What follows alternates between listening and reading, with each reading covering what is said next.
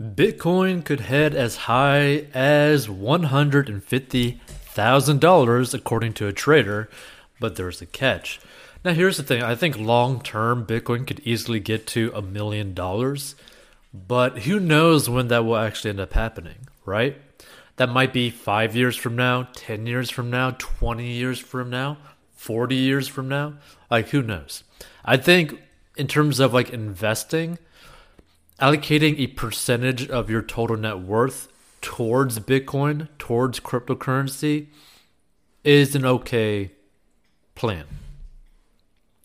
So, Bitcoin's recent breakout likely has legs, but investors should be cautious with how much of the cryptocurrency they own, says Inside Edge Capital Management founder Todd Gordon. I think it should be a part of client portfolios, but a small part, Gordon told CNBC's Trading Nation after Bitcoin hit a new all time high on Tuesday. We actually don't have resistance until about $125,000 to $150,000, so I do think it'll get there. Roughly 3% of Gordon's portfolio is invested in various digital assets. With Apple looking into crypto technology, US mining on the rise as a result of China's ban, and the expansion of the metaverse, the space has several upside catalysts despite its amazing volatility, he said. I'm bullish, but volatility is so extreme. Please be careful and understand what you're dealing with here, Gordon said. And here's the thing I have to agree with this, right? If you're going to get into something like Bitcoin, into something like cryptocurrency in general, be smart, be careful, and only put money into it that you are okay with losing. That doesn't mean that you plan on losing the money, but you are going to be okay with the potential consequences of losing all of your money, right? And that's the thing that you really need to think about when it comes to investing, right? You aim to do investing for the long term because when you invest for the longer term, you take on less risk, right? Because there's less fluctuations over the grand scheme of things. And look, as like a long-term investment strategy, Bitcoin is probably a great idea, right? The way that I personally view Bitcoin is that basically it is a better version of version of gold that you could actually buy things with, right? Because here's the thing. You can buy artwork with Bitcoin, you can buy cars with Bitcoin, you can technically buy anything you want with Bitcoin as long as there's a seller, right? But it is very difficult to go and buy something with gold. It's easy to buy gold, but it's difficult to actually buy things with gold. That being said, they both kind of have similar properties where there's like a limited resource, right? That being said, there's much more of a limited resource of Bitcoin than there is gold. So that's the way that I view it. Like if I were to choose between Bitcoin or gold to invest in, I would personally go with Bitcoin because I see there's more of a utility. And as tech increases, the more applications that it can be used in, or like the more utility it actually has. So, though Federal Reserve Chairman Jerome, Jerome Powell helped spark the recent rally by saying he was not considering a crypto ban, the Fed could also become one of Bitcoin's biggest headwinds Chantico Global founder and CEO Gina Sanchez said in the same interview. As the economy continues to reopen and the numbers start to heat up, at some point we will see the Fed stepping back from its massive monetary support, reducing liquidity in the markets and potentially stifling crypto performance, Sanchez said. She is also the chief market strategist at Lido Advisors. Global central banks looking into creating their own digital currencies could also pose a threat, she warned. Central bank digital currencies, or CBDCs, have the potential to have an edge when it comes to regulation, and that's the big unknown right now with crypto, Sanchez said. It can create big winners and losers. All things considered, she agreed with Gordon that caution was key. If you take a position, it should be a very small one, she said. And disclosure Gordon owns Bitcoin. Now, here's the thing this is the thing that you really got to understand, right? If you build a strong financial foundation, meaning you have basically like a sinking fund of like everyday expenses, right? Then you have an emergency fund and you have no debt and you already have money going towards investments in general for your future. Putting money into Bitcoin at that point is perfectly fine.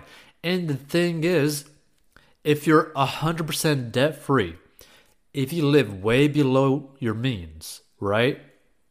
Meaning let's say that you make like 50k after taxes and you only spend 20k per year, guess what? You have literally a $30,000 buffer of basically being able to do whatever the hell you want to do with that $30,000, right? So that's something to really think about.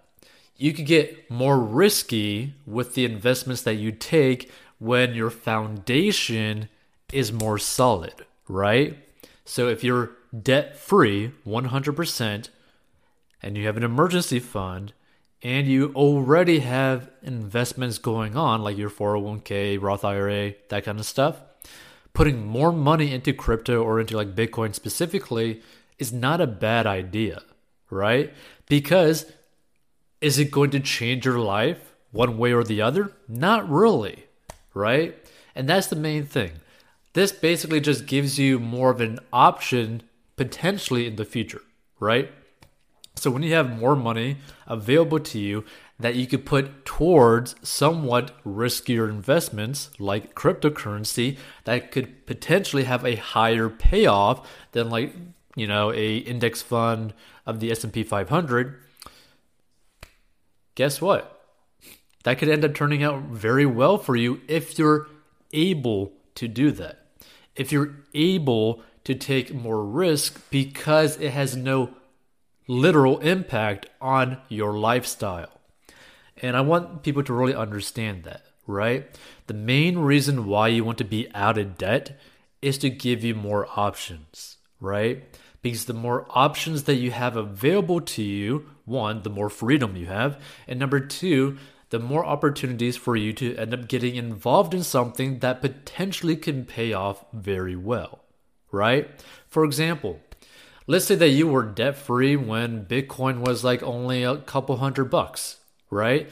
And you're like, oh, you know, I got like five grand just laying around somewhere just randomly, right? Let me just toss into this thing because it kind of looks cool. You'd be a millionaire, billionaire, whatever it is, right? Same thing with that whole like uh that joke coin, Dogecoin, and that other joke coin, Shiba Inu, right? if you're debt free, right? If you already have investments going on and you just basically had cash that's like extra with you that you have access to, right? You have the opportunity to just be like, oh yeah, let me just toss like two grand or whatever into something called Shiba Inu. And then 10 months later, it ends up turning out to be like a few billion dollars, right? That's the main reason why you want to have a strong financial foundation. That's the main reason why you want to be debt free so that you can be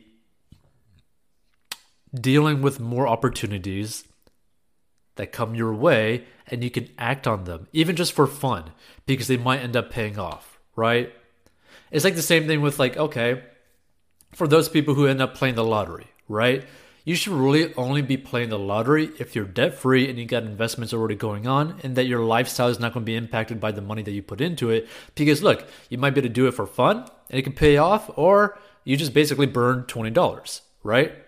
Same thing goes with, you know, going to Las Vegas and gambling, right? You should really only be doing that when you're debt free because you want to do it, you want to do it and enjoy it, right? You don't want to like basically, oh man, I just lost literally my savings account, everything that I saved, right?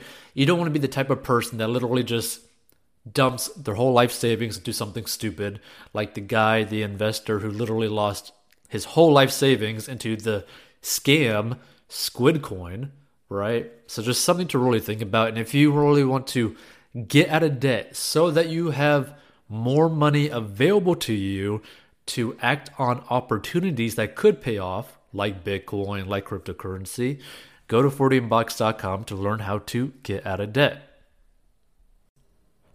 Hey, this podcast is sponsored by our personal finance courses. So if you have problems with mastering your money and you need help, go down below and learn how to master your money. And this is a plan that anyone of any income level can follow. It is simple and easy to follow for any income level in any situation and is very straight to the point. And if you want to learn how to make money online, go down below as well. And we'll see you in future episodes.